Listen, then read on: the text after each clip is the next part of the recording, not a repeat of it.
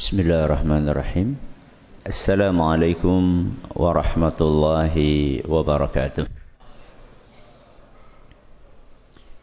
الحمد لله رب العالمين وبه نستعين على أمر الدنيا والدين وصلى الله على نبينا وسيدنا محمد وعلى آله وصحبه أجمعين أما بعد Kita panjatkan puja dan puji syukur kehadirat Allah Azza wa Jal Pada kesempatan malam yang berbahagia kali ini Tanggal 23 Dhul Hijjah 1440 Hijriah Atau yang bertepatan dengan tanggal 23 Agustus 2019 Kita masih kembali diberi kekuatan kesehatan, hidayah serta taufik dari Allah Jalla wa Ala.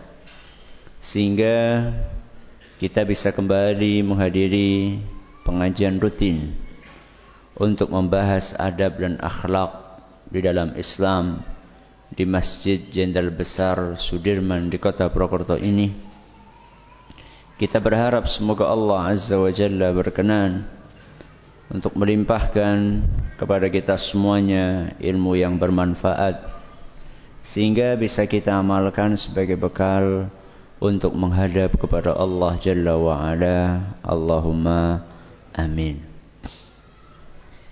Salawat dan salam semoga senantiasa tercurahkan kepada junjungan kita Nabi Agung Muhammad sallallahu alaihi wasallam kepada keluarganya, sahabatnya dan umatnya yang setia mengikuti tuntunannya hingga akhir nanti. Para hadirin dan hadirat sekalian yang kami hormati dan juga segenap pendengar serta pemirsa yang mudah-mudahan senantiasa dirahmati oleh Allah Azza wa. Pada pertemuan yang lalu kita telah membahas hadis nomor 35 yang berisikan pesan-pesan yang disampaikan oleh Nabi kita Muhammad sallallahu alaihi wasallam untuk sahabat beliau yaitu Ibnu Abbas radhiyallahu anhuma. Beliau mengawali pesannya dengan menyampaikan kalimat yang pertama yaitu ihfazillaha yahfazka. Jagalah Allah niscaya Allah akan menjagamu. Kemarin kita telah sampaikan bahwa jagalah Allah itu artinya apa? Jalankan perintahnya jauhi larangannya kalau engkau lakukan itu niscaya engkau akan mendapatkan balasan Balasan itu adalah yahfazka. Kalau engkau menjaga Allah maka balasannya Allah akan menjagamu. Dalam urusan apa? Dalam urusan duniawi dan dalam urusan ukhrawi. Setelah Rasulullah SAW menyampaikan sabdanya itu, maka beliau SAW melanjutkan sabda berikutnya, Kata beliau, ihfazillaha tajidhu tujahaka. Jagalah Allah. Nabi mengulangi sabdanya. Pertama beliau mengatakan jagalah Allah, niscaya Allah akan menjagamu. Di kalimat yang kedua Nabi SAW mengulangi lagi dengan bersabda ihfazillaha, jagalah Allah. Namun balasan yang Nabi SAW sampaikan tidak seperti di kalimat yang pertama. Kalau di kalimat yang pertama Nabi SAW katakan jagalah Allah niscaya Allah akan menjagamu. Maka di kalimat yang kedua yang Nabi SAW sampaikan kepada Ibnu Abbas radhiyallahu anhu adalah jagalah Allah tajidhu tujahaka. Niscaya engkau akan temukan Allah berada di hadapanmu. tujahaka itu artinya di hadapanmu, di depanmu. Sebagaimana yang lebih gamblang lagi dalam riwayat yang lain yang berbunyi amamaka. Tajiduhu amamak. Engkau akan temukan Allah berada di depan.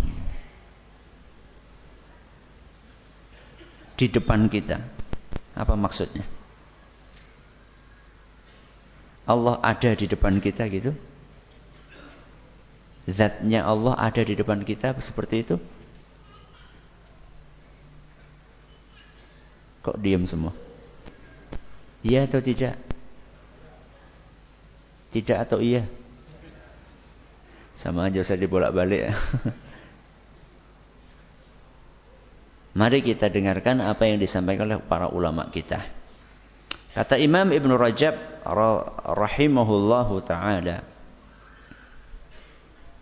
"Anna man hafidha hududallahi wa ra'a huquqahu" Barang siapa yang menjaga aturan Allah.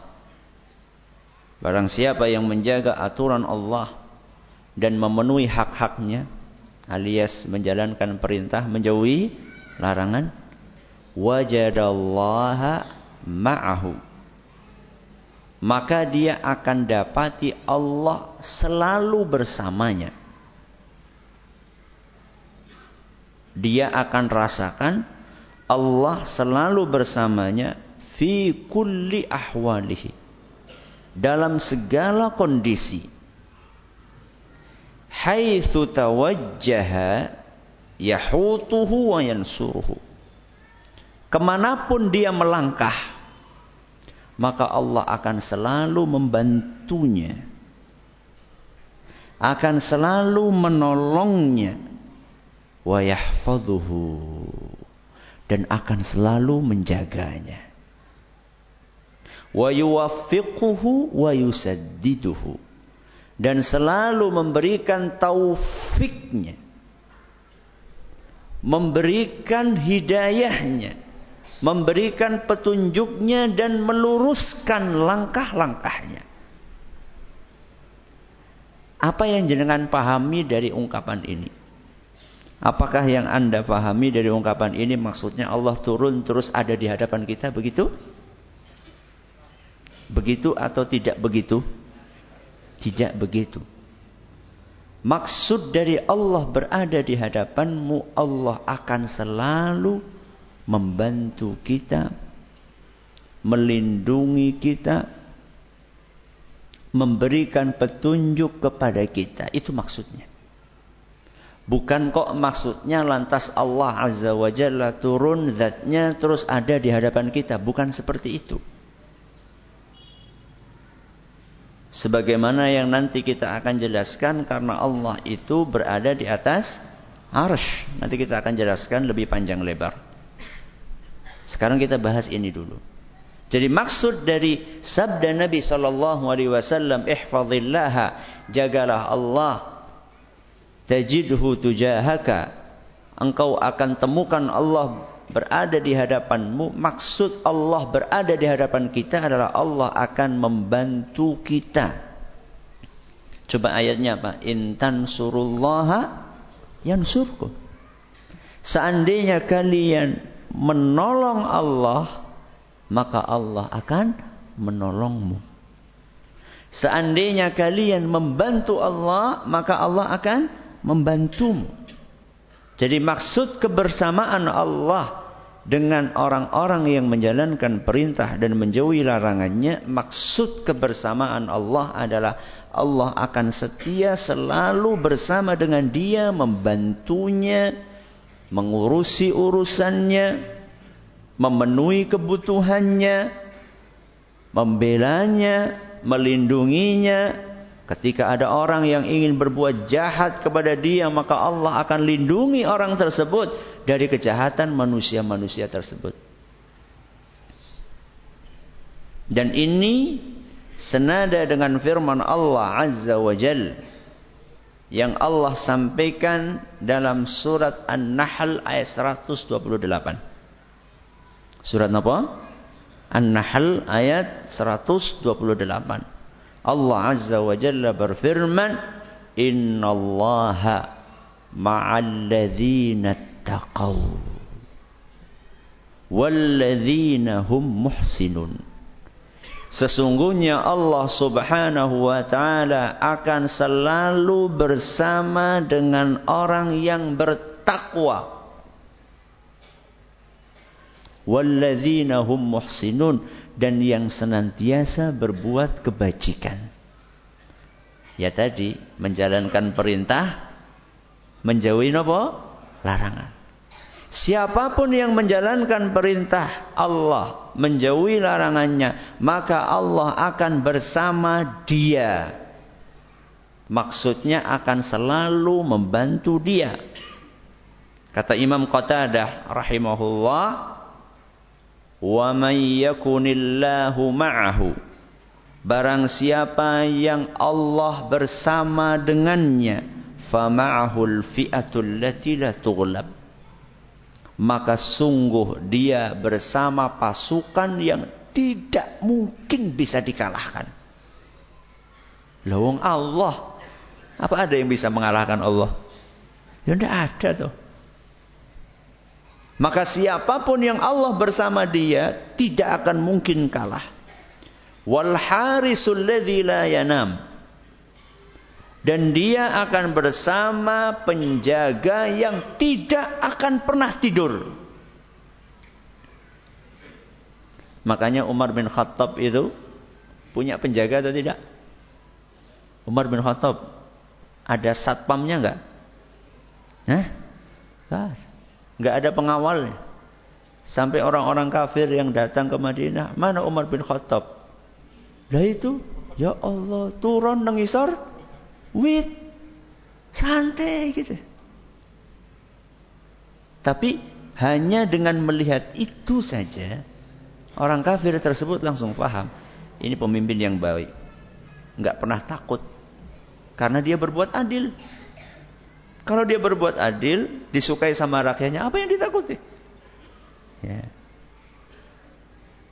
Barang siapa yang dijaga oleh barang siapa yang bers, barang siapa yang Allah bersamanya, maka Allah maka dia akan bersama penjaga yang tidak akan pernah tidur. Wayah uh, kemudian apa kata beliau? Wal hadil ladzi la yadhil dan dia akan selalu disertai dengan penunjuk jalan yang tidak pernah keliru. Siapa penunjuk jalannya? Allah. Pan, panjenengan pernah diantar sama penunjuk jalan, malah salah jalan. Ya. Amang di Jakarta, oh nyuntu ya apal jalan ini Jakarta. Barang jalan, lho Pak, kit ini nang GPS malah tambah adoh sih kepriwe. Aku kobeng ya, aduh. Jarine wis apa dalan mung Jakarta. Iya mung Jakarta mien wis 20 tahun innalillahi. Orang ngomong kawit mau. Penunjuk jalan tapi salah. Nah sekarang orang yang selalu disertai dengan Allah, penunjuk jalannya Allah, mana mungkin tersesat? Ya. Berarti orang perlu GPS? Ya perlu. Ya. Tapi jangan mengandalkan apa? GPS. Ya. Mungkin baterainya lowbat. Tahu-tahu mati. Yo kan bisa pakai ini Ustaz. Apa jenenge? Power bank. Power banknya kelalen ora? Cicas. Ya. Gak bisa. Akhirnya pinjam orang power bank ada. Eh malah orang sinyal.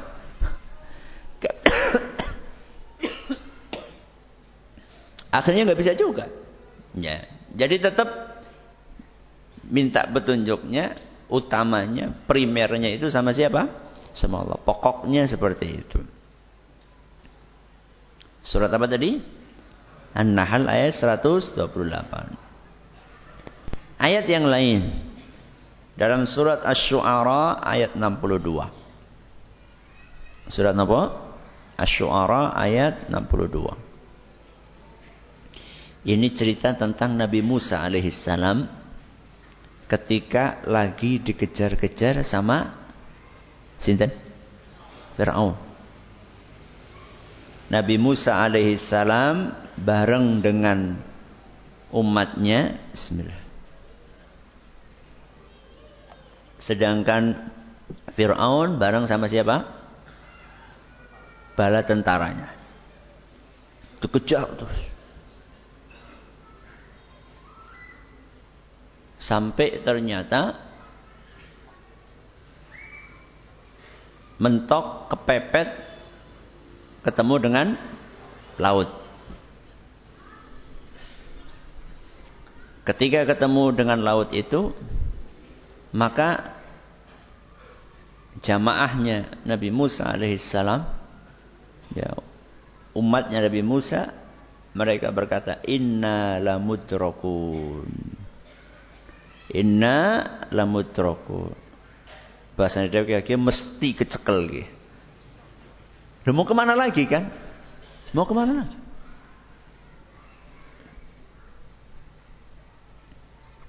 Tapi apa jawaban Nabi Musa alaihissalam? Kalla tidak mungkin subhanallah. Tidak mungkin kita akan tertangkap sama mereka. Padahal di hadapannya sudah ada apa? Mau ke mana? Langi, ya orang mungkin. Ya. Ke belakang Fir'aun, ke depan laut, mau ke mana? Itu kalen. Kalian sih melompat. Ya. Bukan selokan, tapi laut gimana? Kapal ndak ada. Kala, enggak. Enggak mungkin kita ketangkap. Itulah apa namanya? Keyakinannya, kepercayaan dirinya siapa? Nabi Musa alaihissalam. Kenapa Nabi Musa percaya diri? Bukan karena kekuatan pribadinya, bukan. Jadi seliru, keliru kalau seandainya kita mengira, kita percaya diri dengan kekuatan kita. Oh bukan. Bukan seperti itu. Percaya diri itu seperti Nabi Musa. Mari kita dengarkan. Apa kata beliau? Kalau nggak mungkin kita ketangkap. Inna ma'iya Rabbi. Karena sungguh Allah bersamaku. Jadi orang percaya diri itu karena Allah bersama dia, bukan karena kemampuan pribadi. Kalau kemampuan pribadi, apa sih kemampuan kita? Wong kita itu makhluk yang lemah kok. Segala sesuatunya terbatas, otak terbatas, duit terbatas, kekuatan terbatas, semuanya terbatas. Kita percaya diri, kita optimis karena Allah bersama dengan kita. Ini yang dicontohkan sama Nabi Musa alaihissalam. Kalla inna ma'iya rabbi tidak mungkin kita akan ketangkap karena sungguh Allah bersamaku saya din. Allah pasti akan kasih petunjuk kepadaku. Allah pasti kasih apa? Petunjuk. Tadi kan kita sudah sampaikan. Kalau Allah yang ngasih petunjuk mungkin nggak salah. Nggak mungkin. Saya tanya sama jenengan semua. Sebelum Nabi Musa lari. Sebelum Nabi Musa lari beserta dengan umatnya. Nabi Musa sudah dikasih uh, protap sama Allah. Kau ketemu laut Eh, kayak gini ya caranya ya. Pukulkan tongkatmu ke mana? Laut terus nanti akan buka. Kira-kira sudah dikasih protap kayak gitu tuh belum sudah dikasih tahu apa ya istilahnya tuh? Kisi-kisi. Apa? Sudah di training, sudah di SOP gitu ya. Kira-kira sudah atau belum? Sudah atau belum? Belum. Nabi Musa alaihi salam Lari gitu aja lari. Buktinya tidak ada SOP dalam arti petunjuk yang langsung jelas gitu. Buktinya larinya kok malah mentok ke mana? Ke laut. Tapi yang membuat Nabi Musa alaihissalam tidak bingung menghadapi masalah yang pelik itu karena dia yakin Allah bersama dengan dia. Karena beliau yakin Allah bersama dengan beliau.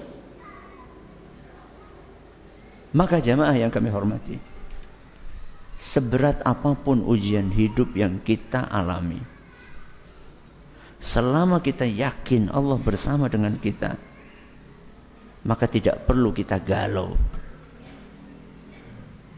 Tidak perlu kita merasa bingung. Tidak perlu kita merasa susah. Seakan-akan sudah tidak ada solusi. Pasti ada solusi. Tapi ada syaratnya. Apa? Takwa. Wa may yaj'al lahu makhraja. Barang siapa yang bertakwa kepada Allah, maka Allah pasti akan beri dia jalan keluar, solusi pasti. Ini yang janji siapa? Allah. Kalau Allah yang janji mungkin bohong? Kamu. Kalau manusia yang janji lah mungkin bohong. Majikan bohong sama majikan bohong sama pembantu. Mungkin? Oh, bos bohong sama karyawan. Mungkin? Mungkin. Pejabat bohong sama rakyat. Mungkin? Mungkin. Ya ketika lagi butuh suara kan ya pokoknya asal begitu wis makruk ya, ya dada. Ya. Enggak semuanya kayak gitu. Tapi banyak. Ya. Ini yang janji Allah Azza wa Jalla. Wa may yattaqillaha yaj'al lahu makhraja. Barang siapa yang bertakwa kepada Allah, maka Allah akan berikan kepadanya jalan keluar, jalan keluar dari apa? Dari seluruh permasalahan. Mau permasalahan bisnis, mau permasalahan keluarga, mau permasalahan kerjaan, mau permasalahan ini, permasalahan itu, takwa kuncinya takwa.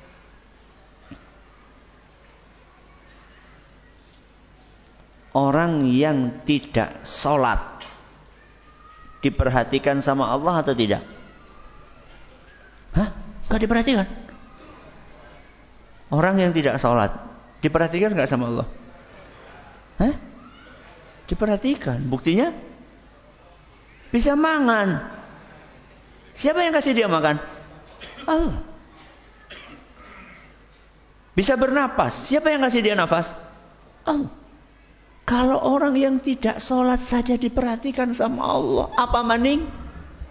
Orang yang sholat, gak mungkin jemaah. Orang yang sholat itu diabaikan, diterlantarkan sama Allah, gak mungkin. Gak logis sama sekali. Sing orang manut be dikasih makan sama Allah. Masa sing manut? Orang. Tapi kan buktinya nganti seperti ini kerepo, Ustaz. Buktinya sampai sekarang saya miskin aja Ustaz. Itu karena kita mengukur segala sesuatu dengan harta, dengan materi.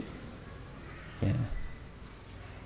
Padahal banyak perhatian yang Allah berikan kepada kita jauh lebih mahal dibandingkan materi.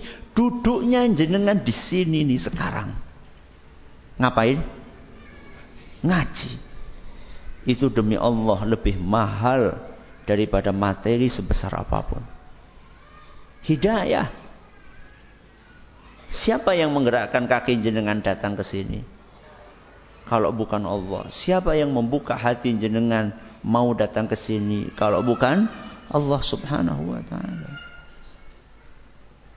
Itu termasuk kebersamaan Allah bersama hambanya yang beriman. Jadi hadisnya jadi jagalah Allah niscaya engkau akan dapati Allah berada di hadapanmu. Apa maksudnya? Allah senantiasa bersama kita, membantu kita, melindungi kita, memberi taufik kepada kita. dan seterusnya. Ya, dan meluruskan langkah-langkah kita itu maksudnya. Membantu kita, melindungi kita. Bukan maksudnya Allah itu zatnya ada di hadapan kita. Kenapa demikian? Karena kita kan pindah-pindah. Sekarang jenengan di masjid. Besok di sawah. Besoknya maaf di kamar mandi. Ya atau tidak? Iya. Kalau seandainya kita katakan orang yang bertakwa akan disertai Allah dengan zatnya. Loh, kalau pas kita masuk kamar mandi bagaimana? Bahaya kalau seperti itu keyakinannya. Terus Allah bagaimana Ustaz? Allah itu di atas arsh. Ya. Allah itu berada di atas. Makanya ketika sujud, apa doa kita? Subhana rabbiyal a'la. Apa artinya? Subhana rabbiya. Maha suci Tuhanku Rabbku al-a'la. Napa al-a'la? Yang maha tinggi Kenapa dikatakan maha tinggi? Kenapa dikatakan maha tinggi? Bukan sekedar tinggi. Ya. Ini tinggi enggak? Tinggi enggak ini? Tinggi. Ada yang lebih tinggi dari ini? Ada. Apa? Hotel di set long boy. Ada yang lebih tinggi dari hotel? Ada. Apa? Ya pencakar langit dah apa? ya. Ada yang lebih tinggi dari pencakar langit? Apa? Gunung. Hmm. Lebih tinggi. Itu tinggi tapi tidak maha tinggi. Kenapa Allah dikatakan maha tinggi? Karena Allah paling tinggi. Tidak ada lagi yang lebih tinggi dibandingkan Allah. Kalau kita keluar dari masjid ini, kemudian kita melihat ke atas di malam seperti ini, maka akan terlihat bintang gemintang di sana. Itu namanya langit. Itu namanya langit pertama. Itu yang diistilahkan dengan as-sama dunia. Langitnya dunia. Langitnya bumi. Itu langit pertama. Di atas langit pertama ada langit kedua. Dan jaraknya disebutkan dalam beberapa hadis sekian ratus tahun perjalanan dari langit pertama ke langit kedua. Dari langit yang kedua ketiga sama ada berapa sih? Ada tujuh. Di atas langit satu ada dua, dua, tiga, empat, sampai tujuh. Berarti langit ketujuh itu tinggi atau tidak? Tinggi, tapi belum maha tinggi. Di atas langit yang ketujuh itu ada samudra. Samudra itu bukan penyebab hujan, bukan. Kalau hujan itu dari langit pertama, itu dari mana? Kumpulan awan. Di atas langit yang ketujuh ada samudra, di atas samudra ada arsh Allah Azza wa Jalla. Dan di atas arsh itu ada Allah Azza wa Jalla. Allah sampaikan itu dalam banyak ayat di dalam Al-Quran. Contohnya dalam surat Toha Surat apa? Toha.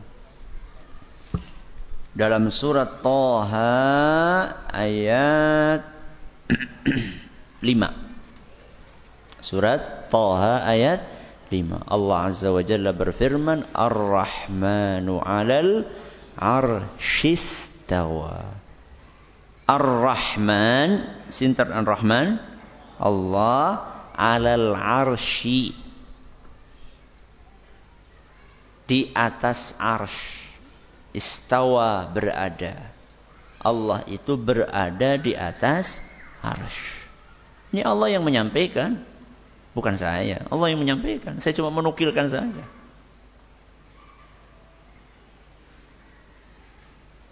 Bahkan kata sebagian ulama, ayat atau dalil yang menunjukkan tingginya Allah itu lebih dari seribu. Seribu apa? Dalil. Kalau dalilnya cuma satu cukup nopo mboten? Enggak cukup. Kalau dalilnya cuma satu cukup nopo mboten? Cukup.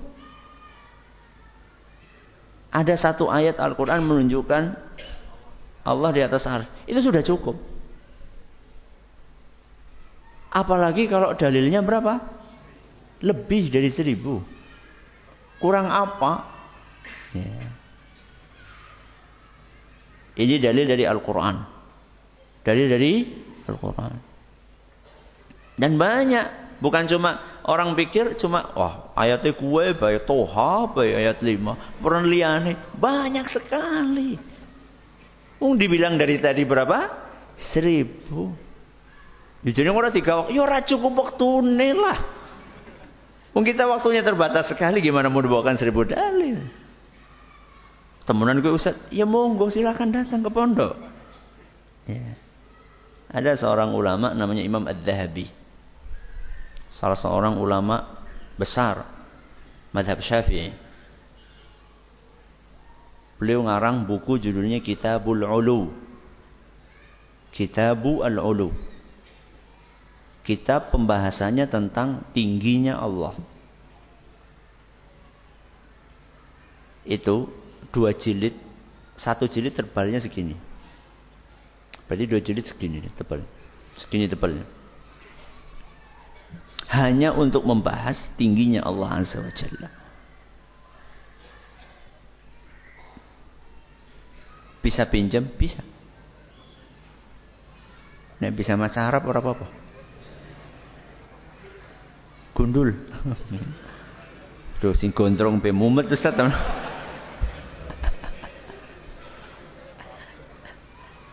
mulane sinau ya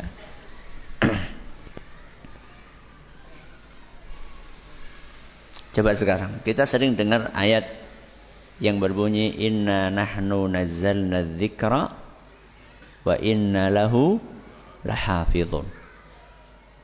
Inna nahnu nazzalna dzikra wa inna lahu lahafizun.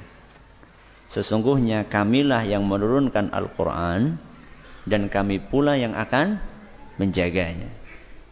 Ini dalam Al-Quran surat Al-Hijr ayat 9. Inna nahnu nazzalna dzikra.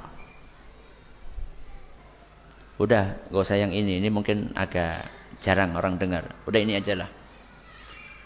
Inna anzalnahu fi lailatul qadar. Surat apa ini? Al-Qadar. Ayat berapa? Ayat berapa? Gampang banget. Wong pertama kali muncul berarti ayat satu. Inna anzalnahu fi lailatul qadar. Apa artinya? Sesungguhnya kami menurunkannya di malam Lailatul Qadar. Menurunkannya. Menurunkan apa? Al-Quran. Coba saya tanya. Sesungguhnya kami kami di sini siapa? Allah. Sesungguhnya kami yang menurunkan Al-Quran. Siapa yang menurunkan tadi? Saya tanya, menurunkan itu dari mana ke mana? Hah? Dari samping? Namanya menurunkannya dari atas ke bawah. Makanya pakai kata anzalna kami yang menurunkan berarti Allah berada di atas, menurunkan ke bawah. Kita kan sering baca itu kan. Iya Ustaz, dan aku nembe siki ngeh mulane ngaji. Oke. Kita lewat ini Al-Qur'an ya. Kita lihat hadis Nabi SAW. Kisah Isra Mi'raj. Kisah apa? Isra Mi'raj. Hadisnya sahih, Bukhari. Ya. Ketika Nabi SAW dapat wahyu, Allah memerintahkan umat ini untuk sholat. Betul? Berapa kali? 50 kali. Ini kan kisah yang familiar kan, sering kita dengar.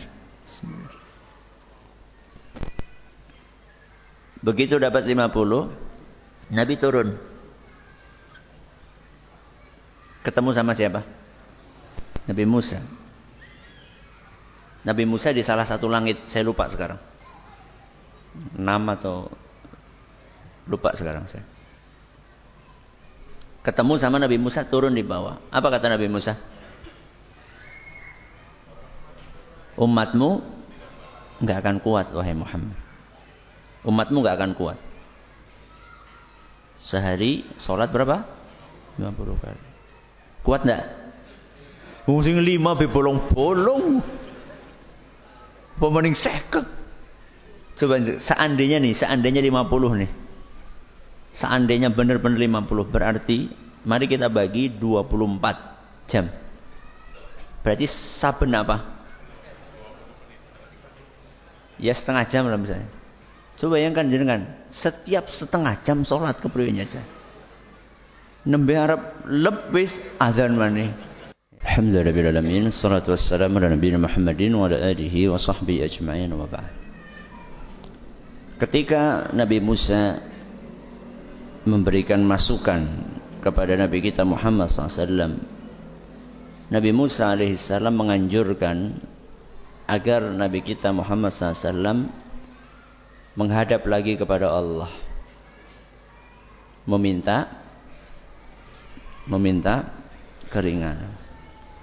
Akhirnya diringankan. Nggak langsung lima. Turun dari 50 turun. Angka tertentu kemudian Nabi Musa Nabi kita Muhammad SAW ketemu lagi sama Nabi Musa. Beliau masih mengatakan lagi umatmu belum kuat. Sampai akhirnya menjadi lima.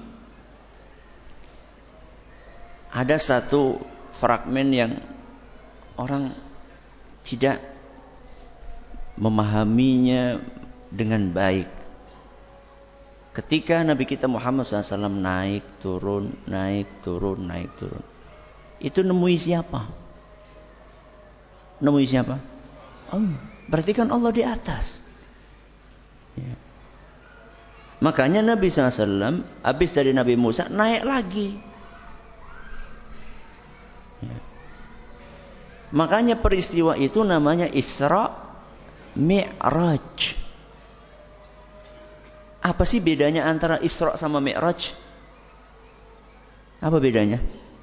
Itu dua perjalanan. Isra perjalanan, Mi'raj perjalanan. Isra itu dari mana? Dalam surat Al-Isra. Subhanalladzi asra bi'abdihi laylan minal masjidil harami ilal masjidil aqsa alladzi barakna haulahu. Isra itu perjalanan Nabi minal masjidil harami ilal masjidil aqsa. Itu namanya Isra. Nabi melakukan perjalanan dalam satu malam dari mana? Masjidil Haram ke Masjidil Aqsa. Makanya namanya Isra. Isra itu artinya perjalanan di malam hari. Baru yang kedua namanya Mi'raj. Mi'raj itu adalah dari kata araja. Araja itu artinya naik dari Masjidil Aqsa menemui Allah Azza wa Jalla di Sidratil Muntaha. Berarti Allah di mana? Di atas. Ya. Dan ini bukan sesuatu yang aneh buat para sahabat. Makanya nggak ada yang protes kepada Nabi SAW. Baru belakangan ini aja Di zaman sahabat nggak ada yang protes. Bahkan ketika haji wada, apa haji wada itu? Perpisahan wada itu perpi perpisahan. Nabi SAW khutbah lama, ceramah lama, menyampaikan banyak hukum-hukum agama. Setelah Nabi wasallam selesai kata sahabat yang mengisahkan kejadian itu yaitu Jabir bin Abdullah Nabi sallallahu alaihi wasallam qala bi isbi'ihi sabbabati yarfa'uha ila as-sama'i wa yanqutuha ila an-nas. Begitu Nabi SAW selesai menyampaikan pesan-pesan nasihat-nasihat perpisahan beliau dengan umatnya, sahabatnya sekitar seratus ribuan sahabat. Nabi SAW mengacungkan jari telunjuknya ila samai ke langit. Wayang kutuha ilan nas.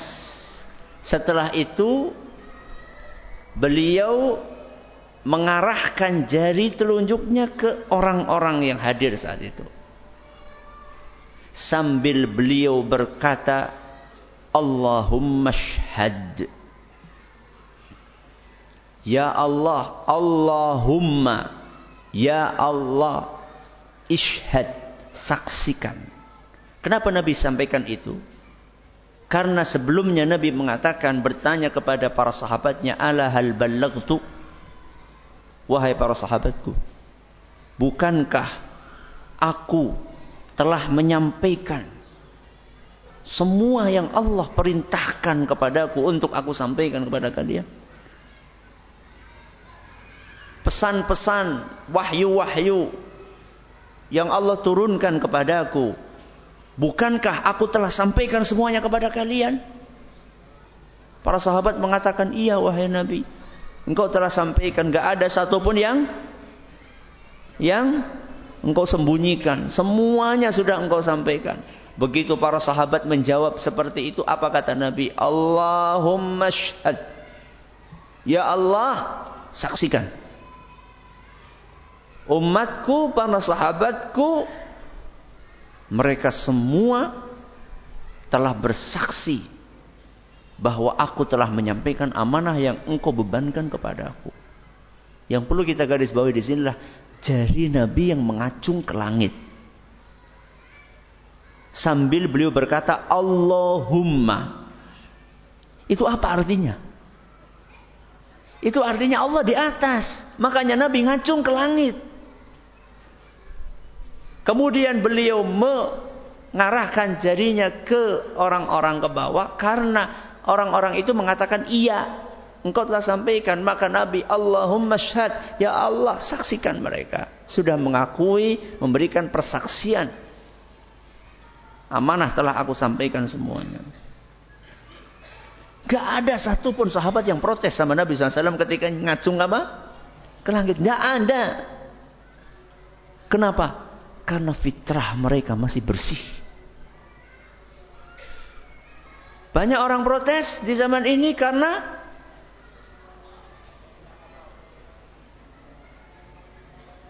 karena karena.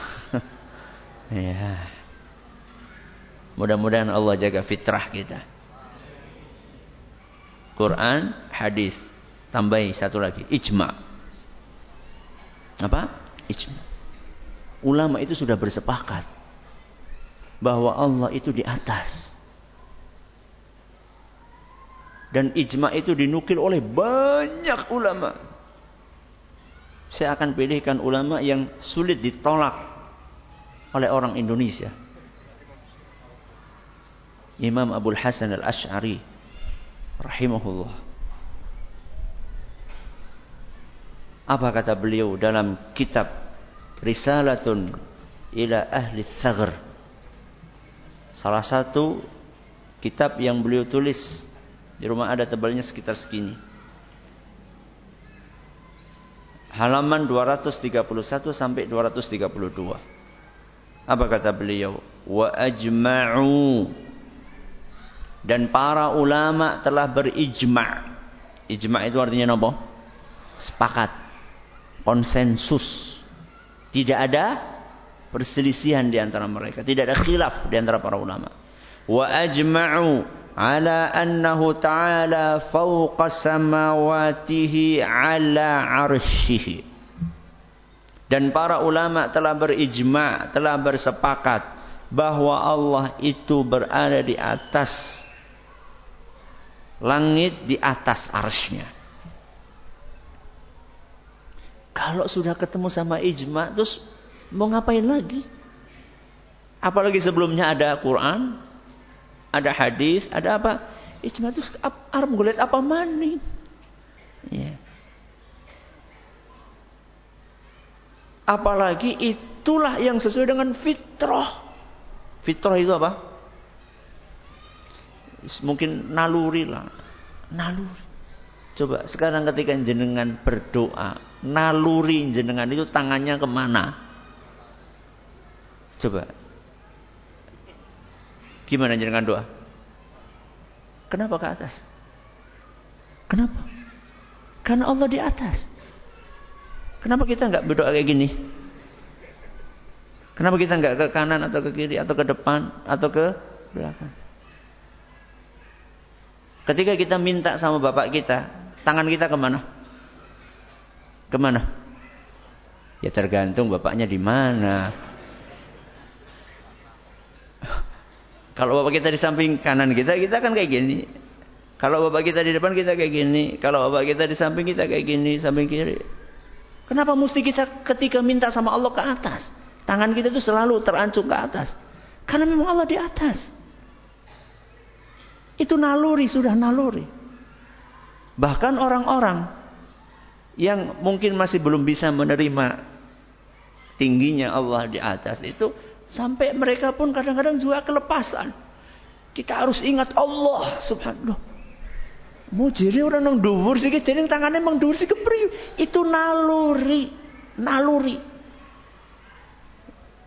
Gawan bayi wis lah. Bukan paham naluri, gawan bayi. Itu dari kita lahir itu sudah ditanam sama Allah dalam naluri kita. Seperti itu. Jadi jangan melawan naluri. Apalagi menawan Quran, hadis, ijma. Mudah-mudahan bermanfaat. Subhanakallah. Terima kasih atas perhatiannya menuntas segala kurangannya. Kita tutup dengan baca Subhanakallahumma wa bihamdika asyhadu an la ilaha illa anta astaghfiruka wa atubu ilaik. Assalamualaikum warahmatullahi wabarakatuh.